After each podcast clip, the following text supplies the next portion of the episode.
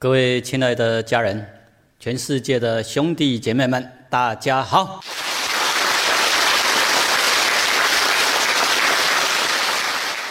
我们现在来探讨《道德经》四十三章。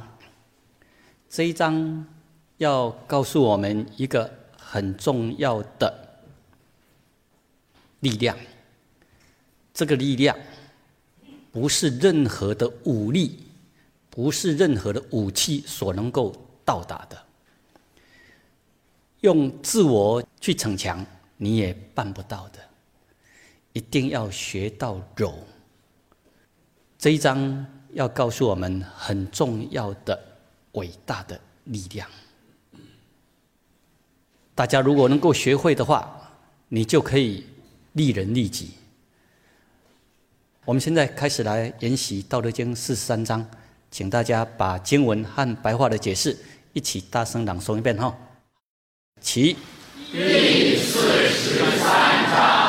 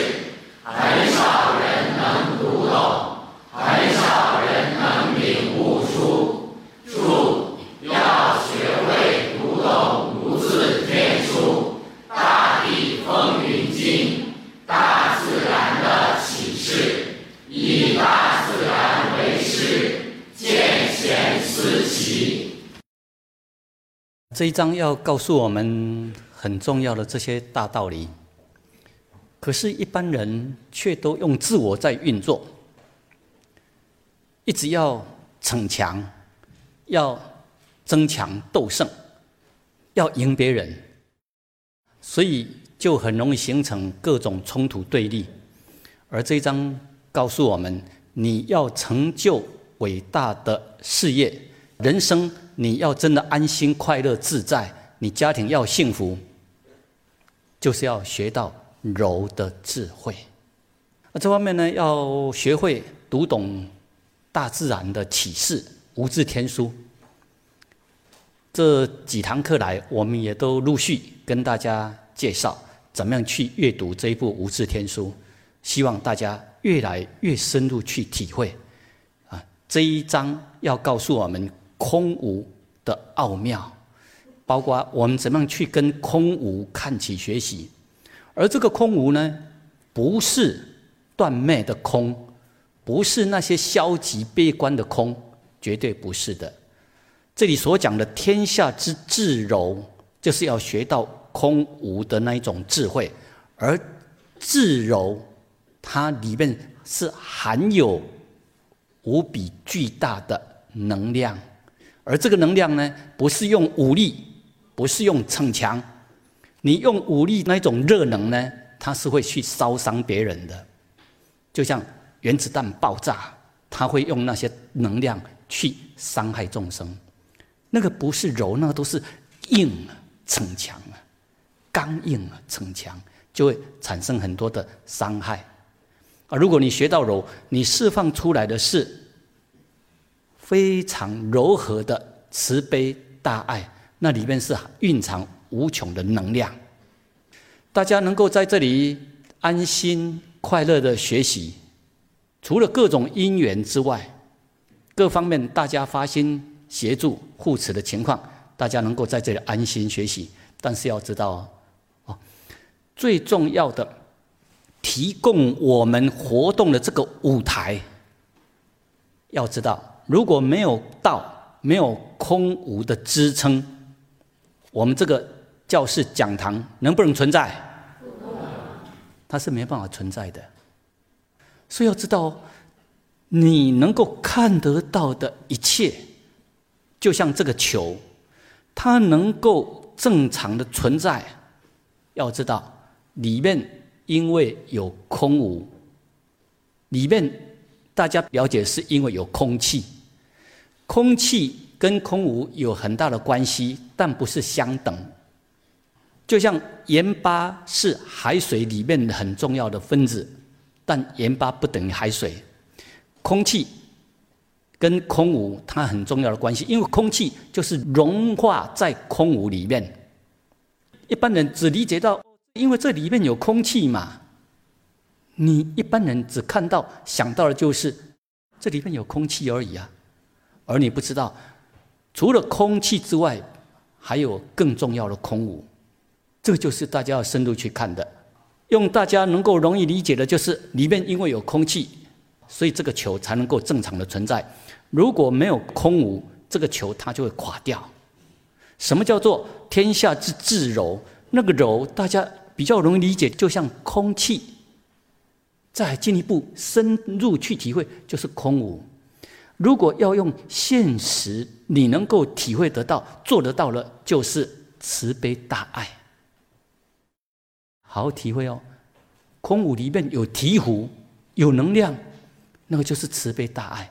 后面会再继续讲。人类都看到我们人类的科技厉害，你看我们。什么力学的建筑结构的，我们多么会算，所以我们能够盖高楼大厦。但是要知道，那是人为的技术技巧。如果没有空气的支撑，这些高楼大厦能不能存在？不能存在的。还没有讲到空无哦，光是空气，要去看到。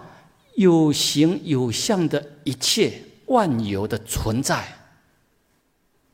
它里面都有空气在支撑。没有空气的支撑，这些大楼会垮掉。来，好好体会哦。你看起来这么雄壮高大的高楼大厦，但是要知道，只要把里面的空气抽掉。如果用一个庞大的一个袋子把它罩起来，然后把这个大楼里面的空气都抽掉，这个大楼会怎么样？一定垮掉。光是把空气抽掉，这个大楼它就垮掉，成为一堆的砖瓦钢铁。所以很多人不知道，那个空气是多么重要，空气。已经是呈现出至柔了，非常的柔，所以一般人看不到，不容易体会到它的重要。所以要知道，没有空气，没有空无的支撑，现象界的一切将不存在。不要只看到表象。大家再把这两章朗诵一遍，起。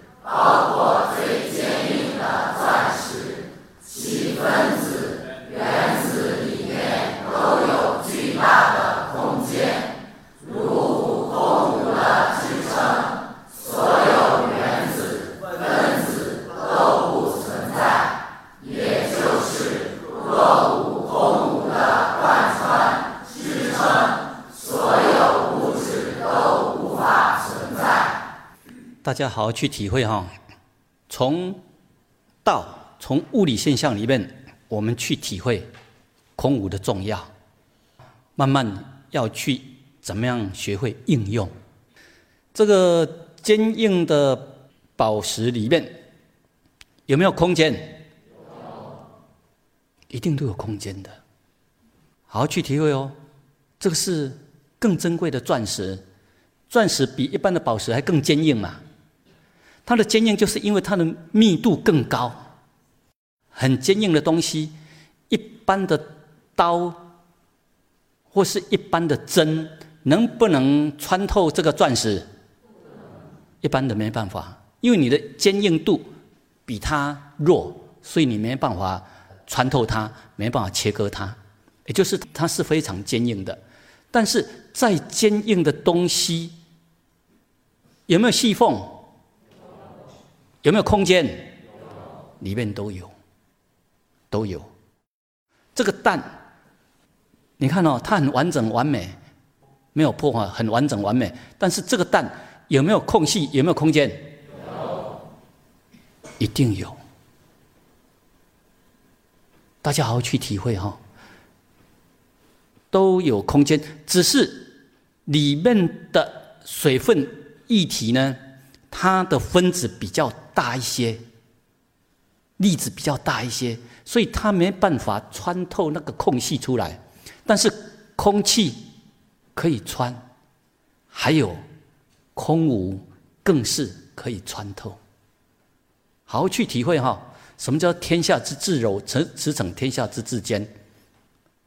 这个要好好去体会，大家才会知道说什么叫做无我无私大爱，它的力量。一般人都觉得啊，那个不切实际，因为一般人都只是在物质化，看到物质的层次啊。你现在要提升到无形无相、空无的层次。我们现在透过现在的物理化学来协助大家了解。最上面的是分子的组成结构，然后我们现在把它再拆开来看看那个原子，中间是。原子的结构，再把原子里面的核抽出来，就是所谓的原子核。一般人不容易看到，原来是里面有原子核，外围呢有电子在那里跑来跑去。你看起来好像是一个球状，事实上呢，你如果把它用慢动作解析开来，它事实上只是一些。电子粒子在那里跑来跑去而已，它不是一个坚硬的实体，就好像前面我们看到那个球，它只是一些粒子、电子、原子在那里跑来跑去，很快，所以你觉得它是一个很坚硬的东西。事实上，你把速度慢下来，哎，它就只是这样，里面是一些原子核。质子、中子在里面，电子在外面，很快速的在跑，啊，因为它很快速在跑，就好像你要找到空隙插进去，你就觉得没有空隙，事实上不是没有空隙，所以大家好好去体会哦，都是因为它很快速的在跑，所以你会看起来就是一个好像一个很扎实的外壳，事实上它不是，它是。只是一些粒子在那里很快速的跑，而电子跟里面的质子呢，有没有空间？都有很大的空间，一定比那个粒子本身更大的空间，它们才能够灵活的运动。它快速跑起来之后，外围你看起来像一个坚硬的球体，事实上它不是一个坚硬的球体，就是粒子快速的跑。然后你产生了幻觉，你以为它是坚硬的实体，事实上不是。由原子组成各种分子，然后组成各种不同形形色色的万物。前面是原子，这些原子一个一个现在变成上面的一个小球一个小球，然后原子原子之间呢，它会连接，这个就是组成所谓的分子。这是碳的分子。它的组成结构是这样。但是你看哦，碳分子里面有没有空间？都有巨大的空间呢。要知道哈，比如说你这个原子，你把里面的空间空无抽掉的话，这个原子它会怎么样？它会松垮掉。而在松垮掉的过程，它会怎么样？释放出巨大的能量。你用错的话，就会形成所谓的原子弹。原子弹就是把这个原子它的外壳，把它让它撞击打破，让它释放出巨大的能量，杀害众生。这个错用啊，很多人不太容易了解。原来这个原子分子里面都是能量，空无在支撑。道德经这里所讲的“天下之至柔，驰骋天下之至坚”，如果没有里面的空无，没有里面的能量，这些原子分子存不存在？它没办法存在的。我们要知道哈，你看得到的有形有相的一切万有，都是由空无。还有能量所在支撑，我们的生命也是这样，所以希望大家不要只是看到那个潜伏的外表，要去看到它更深层的奥妙变化。请朗诵一遍，起。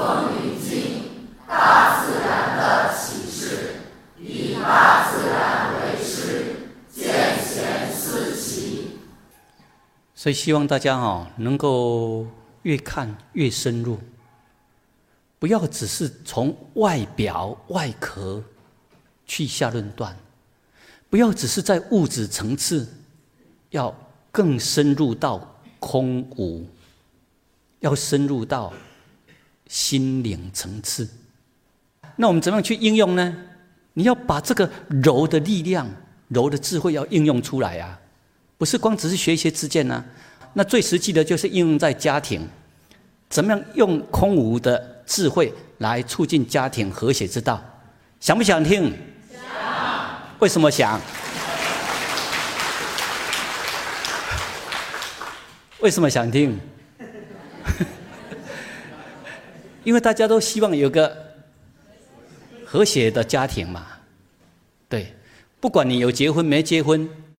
没结婚的人也是一样，有跟你在一起的单位或是道场，一样，我们都希望我们所处的单位、我们所处的道场都能够很和谐。但是，要真正的和谐，包括社会的和谐、世界的和谐，记得唯有柔的力量才能做到，唯有爱的力量才能做到。所以现在把天下之至柔呢，我们把它变成很实际的，就是所谓的慈悲大爱。我们来看看哈，家庭和谐之道。一般哈，我在谈恋爱的时候哇，很好啊，甜甜蜜蜜呀。但是哈，相处在一起久了之后，就会发现奇怪呢，你怎么有头皮屑？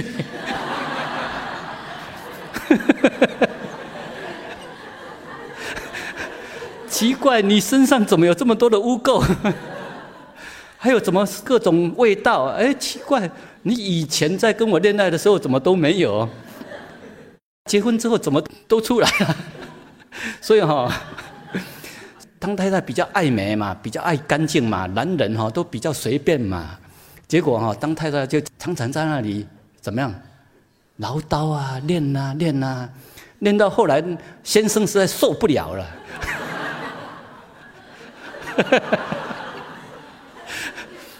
你看他受不了了，受不了还是勉强过日子啊。生了小孩，哇，面对更多的柴米油盐，结果呢，这个当太太的哈，本来在还没有结婚之前是有很高的气质啊，很高的气质啊，结婚之后被先生气死了，气质也没了，所以就常常郁闷呐。你看呢？就常常郁闷啊，不舒服啊，哦，所以有时候哈就会怎么样，狮子吼啊，因为他受不了啊，奇怪，结婚前怎么那么甜蜜那么好，那怎么结婚之后就变成这样？所以他会受不了啊，结果呢，彼此就在那里会形成怎么样？对立、恶性的循环，这个就是彼此没有学到柔。没有学到《道德经》，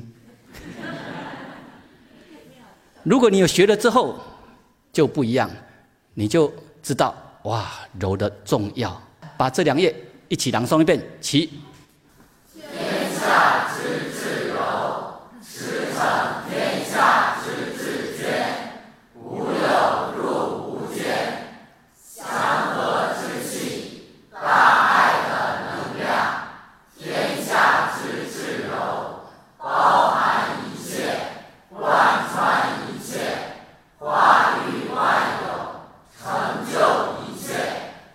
大家要好好体会哈，真的学习《道德经》要学会应用了，要学到里面它是有密码，密码你要解开来了解，它要告诉我们什么，要传播什么高等智慧给我们，你要学到啊。所以像这里“天下之至柔”，那个不是语言名相名词啊，你要去体会到那个“天下之至柔”，什么情况才能够呈现出至柔？爱，你内心充满祥和之气，充满大爱的能量，展现出来的就是所谓的天下之至柔。所以不要只是学到一些名词名相，要真的去体会到，原来所有的天下之至柔，这是我们实际在应用应用在我们的生活生命之中呢，就是祥和之气、大爱的能量。而这一种祥和之气、带的能量呢，它能够包含、包容一切。你能够包容的话，你的生命就会很圆满，包含一切、贯穿一切，能够化育万有，成就一切。好好去体会哦，好好去应用。怎么实际应用呢？再举一些例子给大家看。当对方在生气的时候，家庭中哦，不要在那里。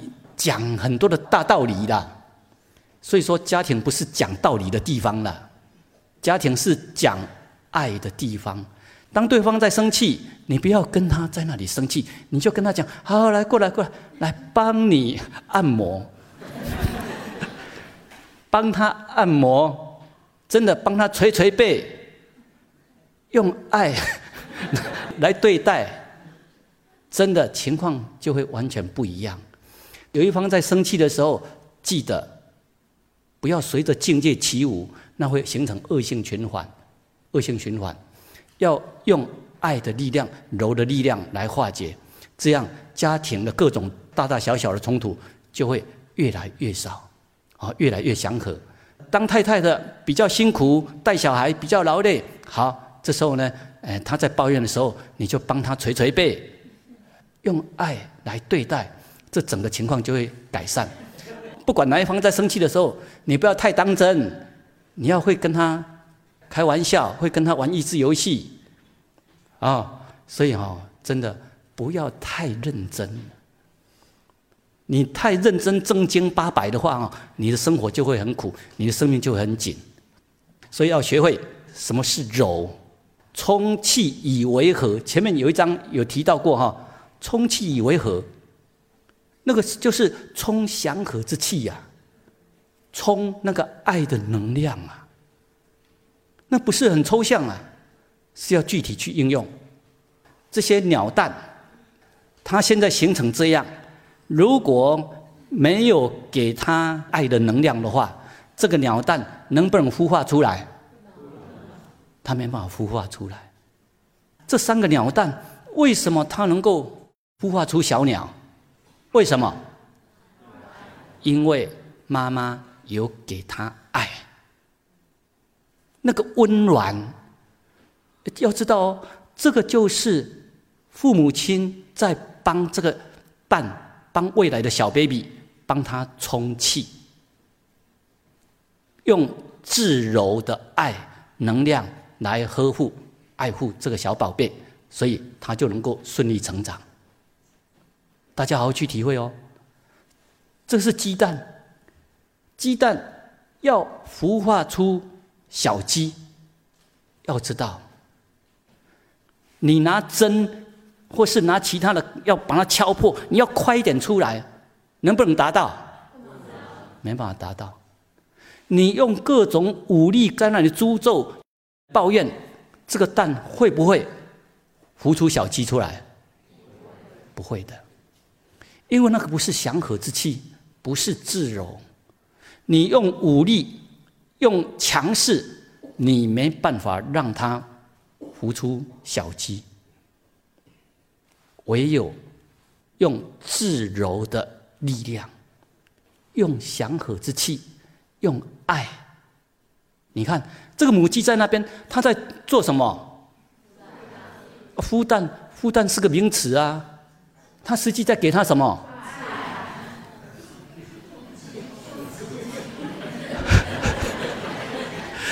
给他自柔之气，给他祥和之气，给他爱的能量。他就是这样啊。不是一直在那里抱怨他，或是在诅咒他，或是拿着东西在敲他，不是这样。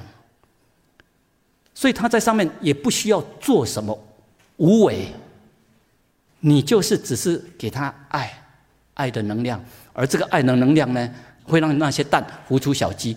但是这个母鸡的爱的能量从哪里来？倒也有。但是要讲更现实一点，公鸡给他，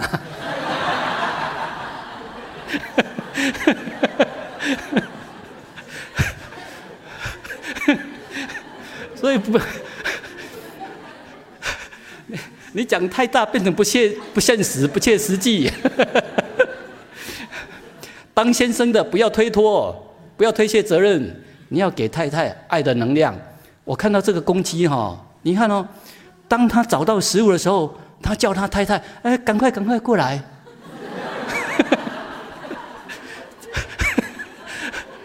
真真的，真的，他找到食物的时候，他他会发出那个叫声啊，叫他老婆，叫他太太过来。所以哈，因为他感受到有爱，爱的能量，所以他才愿意嫁鸡随鸡嘛。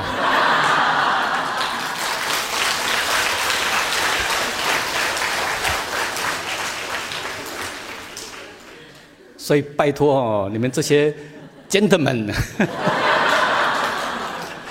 要用爱的能量，要用自柔，用爱来关心、来爱护你。真的给你的另一半，给他感受到你的爱、你的慈悲、你的关怀，哦，他就有能量继续、继续，然后去关心小孩。关心这个家庭，你看哦，就会不断的加和。对，万事兴。所以我看到这个母鸡，它充满的爱，母爱自然的流露。你看哦，当带小孩子觅食一段期间之后，要休息。你看哦，哇！当我看到这一幕，我很感动啊。这个母鸡它竟然就是把它的翅膀摊开，然后让那些小孩子就在它的腹部，在它的翅膀下面受到保护。所以大家要知道哈，空无能够化育万有，包含一切，贯穿一切。但是这个道，这个空无，你不要把它变成不切实际，然后变成消极悲观，不是这样啊！里面都是含有能量，含有慈悲，含有爱，所以万有一切才能够存在。所以要体会到，一切万有是靠空无在支撑。社会人世间的和谐的架构，都要靠慈悲大爱来支撑。如果没有空无的支撑，所有的一切万有都会垮掉。社会失去了和谐，这个社会就会战乱纷乱。好，所以我们不要只是看外表，我们要真的看到深层里面的本质，道、慈悲、大爱。能够这样的话，你看，家庭会很和谐啊，社会会很和谐啊。这个小鸡，它们能够在快乐温暖的环境里面长大。这两页再朗诵一遍，起。充气以为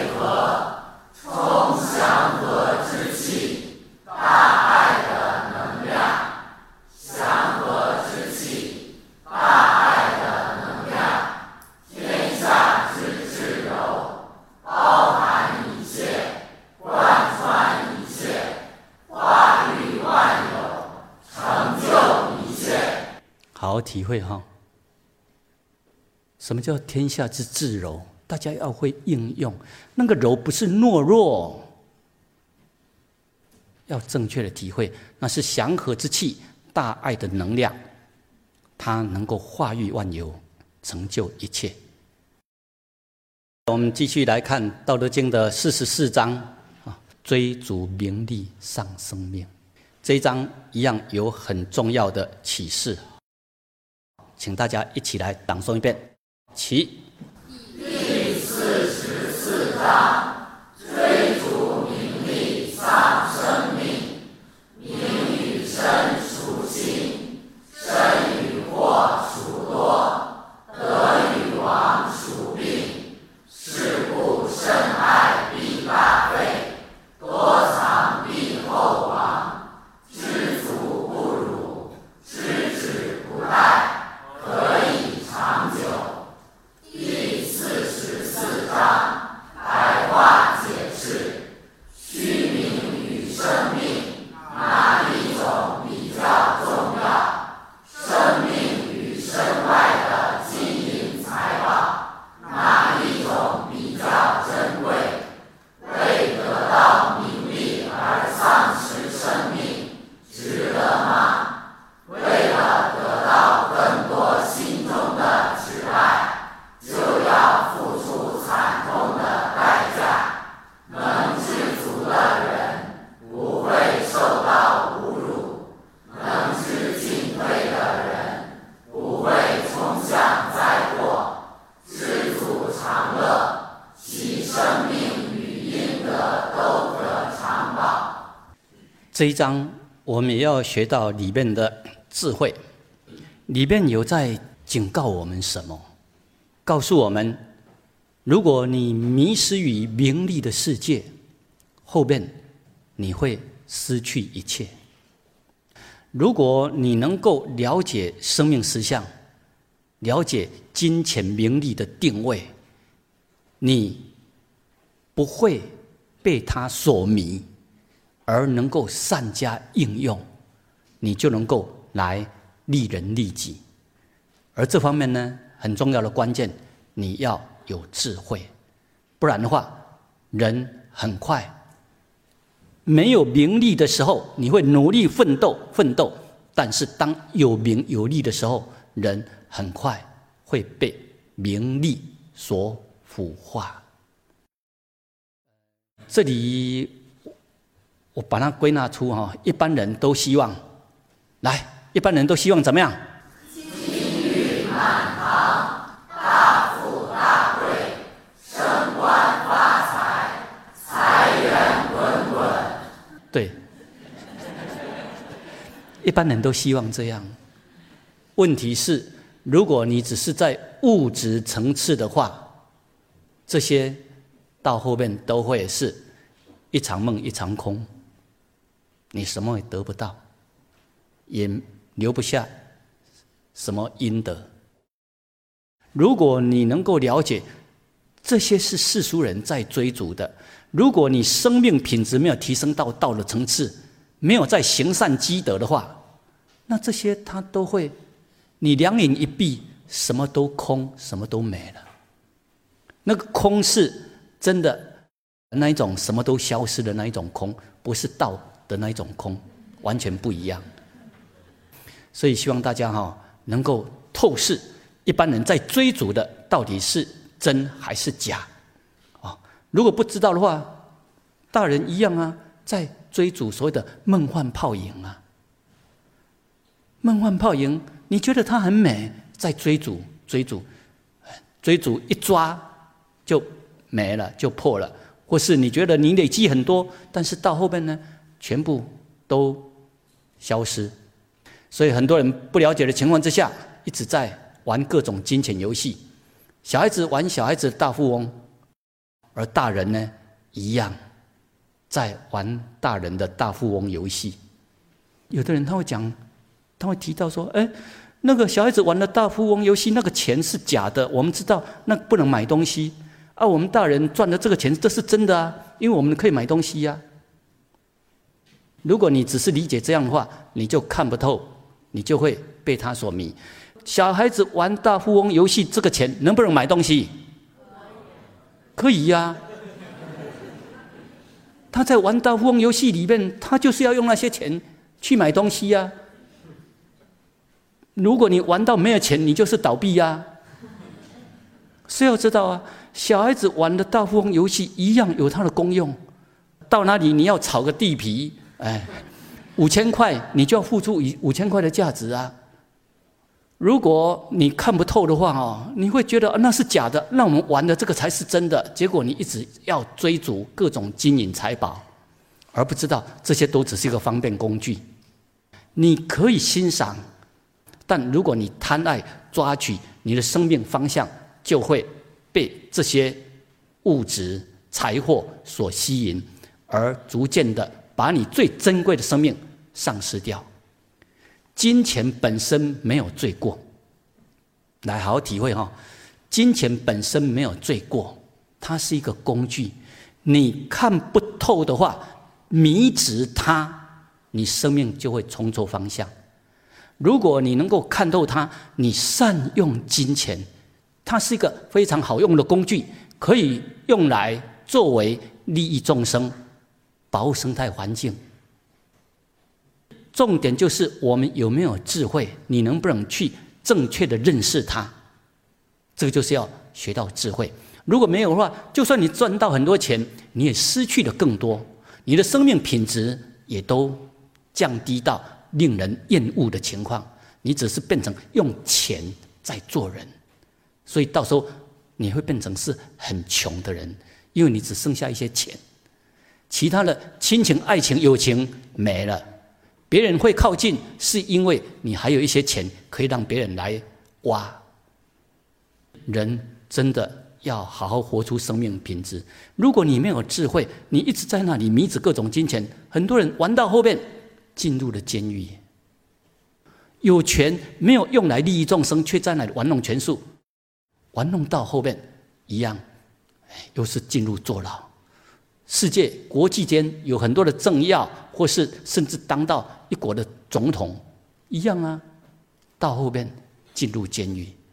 如果我们有钱有权的时候，我们不被他所腐化，能够用这些工具来利益众生，那就完全不一样了。这个就是要有智慧。一般众生呢，一直的迷失在名利，所以常常追逐各种欲望、欲贪的满足，然后不断的在追逐各种名利。更严重的就是，因为欲贪无穷，到后边就形成了丧命。进入监狱，那还在次一等哦。更严重的是玩到后边，生命也没了。这一章就在告诉我们，到底那些功名利禄跟我们的生命哪一种比较重要？金银财宝跟我们生命来比，哪一种比较重要？如果你没有学到智慧，你就会用自己的生命去换取那些功名利禄，结果到后面呢丧命。我们现在举一个例子，追逐名利丧生命，让大家来参考，大家可以体会到哇，好不容易人生来到这样的成就，来到这样的高官，但是到后面呢却是丧命。清朝乾隆皇帝后半段的时候，有一位很重要的大臣，就是所谓的谁？和珅。我们概略看一下哈，他是一七五零年五月出生，但是一七九九年二月就丧命，才活了四十九岁。但是要知道哦，他是二十三岁就开始进入辉煌腾达。他最初是贫困人家，真的完全没有任何的官职，最初就是个平民百姓。最初是很穷困的，但是因为和珅呢，脸蛋长得很好看，又很有才华，虽然他没有成为状元进士。但是因为靠他的才华，靠他的口才，他当起了小官之后，结果哇，因为他很有才华，有能力有才华，人又长得英俊潇洒，所以哈，他的官位就很快的一直的高升高升，被乾隆重用。你看到他二十三岁开始进入所谓的仕途。开始当官，从小官开始，但因为他哎长相蛮英俊潇洒，然后又有才华，口才文笔都很好，所以很容易得到皇帝乾隆的赏识。因为以前没有这个相机可以拍，是用画的啊。少年的和珅英俊潇洒，所以他的仕途、他的官位、官路就非常的顺畅，很快哇。因为他办事又很有能力，最初他是一个非常受赏识的清官。他不贪污，最初有才华又不贪污，办事能力又好，很快啊，得到乾隆皇帝的赏识，他的官位呢就一直的快速提升上来。后来他的儿子乾隆皇帝又把他公主嫁给和珅的儿子，哇，让和珅真的成为。皇亲国戚呀，他真的很快的飞黄腾达起来，所以他的官位哈，真的那种升的快速，让一般人都想象不到那么的快，啊，结果呢，升到最高，几乎接近宰相的层次了。虽然没有称为宰相，事实上，那十几年的期间，他就像清朝的第二号皇帝了。乾隆下来。最有权、最具影响力的，就是和珅了。你看哦，才十几年就进入的清朝的核心，而且掌握大权，从一个平民百姓，成为高官，成为贵族，领有很多的重要职务。本来应该是可以心满意足啊。如果他懂得应用那些权力名位来利益众生的话，真的他可以立下非常雄厚的阴德。可是呢，他却被名利所缚，从贫困、辉煌、清官到后边贪官，在名利堆里面打滚，享受那一种什么权势、名利的甜头，结果呢，生命失去了方向。你看，这是和珅以前住的地方啊，真的就像皇宫啊，高官、权臣、大臣，哇，大家竞相逢迎，巴结讨好。这是他以前住过的地方。你看哈，这四个阶段，我们再看最后的结论哈。清朝的第一贪官和珅是怎么样敛财？这个过程我们不讲哈。他最后的情况，他贪了多少呢？和珅的家产总值约是九亿两白银。而要知道，乾隆年间每年的国库收入为。约为七千万两。我们看最后这一句话，请大家一起朗诵一遍。其和珅当选不到二十五年，相当于清朝十三年的国库收入都给他了。你看，清朝十三年的国库收入。都给和珅贪走了，所以后来查抄他的财产呢，九亿两以上的白银，真的是一个大贪官呢。后来嘉庆四年，当乾隆皇帝死掉之后，在半个月左右，你看哈，乾隆皇帝死后十五天，嘉庆帝就让和珅自尽，把他关起来嘛。查抄财产，太离谱了。死的时候才四十九岁。和珅的一生，请大家一起朗诵一遍。起。和珅一生，贫困起家，仕途顺风，茶会有功，利欲熏心，野心膨胀，镇压起义，权势独揽。铲除异己，对抗嘉庆，狱中自尽。你看啊，从一个平民百姓到掌握天下大权，仅次于乾隆皇帝，但是还不知足，最后还要跟嘉庆皇帝对抗。到后边，结果是狱中自尽。这就是很典型的追逐名利丧生命。名利对人的腐化，让和珅从清官变成贪官，变成巨贪，到最后自己断送了自己的生命。这就是老子要我们学到的智慧：不要被名利所缚，要活出生命的神圣。这一段一起朗诵一遍，作为结束。起。知足不辱，知止不殆，可以长久。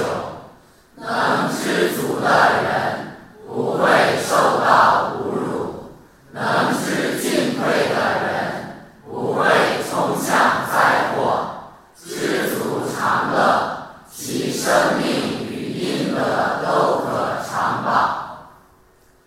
希望大家学习到《道德经》的妙智慧，把生命意义发挥出来，做积功累德之事，把生命意义活出来。好，祝福大家。